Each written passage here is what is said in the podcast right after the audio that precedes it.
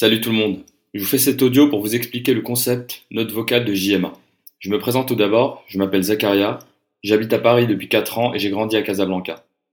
Dans mon pays natal, j'ai toujours trouvé que les jeunes étaient, à plus d'un égard, les oubliés du débat public. Soit qu'on les entend très peu, soit qu'on ne les considère pas comme une priorité. Ou alors les deux. C'est dans cette optique que j'ai décidé de m'engager aux côtés de JMA, un incubateur de politique publique. Lancé en janvier 2021, il encourage les afro-optimistes à repenser la politique publique.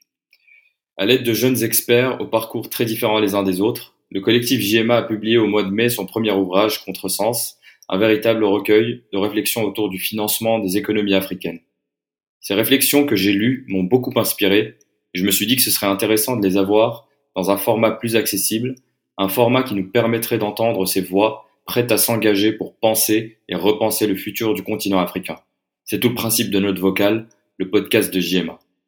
Dans chaque note vocale, un afro-optimiste décryptera pour nous, pendant quelques minutes, un sujet lié au continent, en portant sur celui-ci un regard critique, toujours sous le prisme des politiques publiques.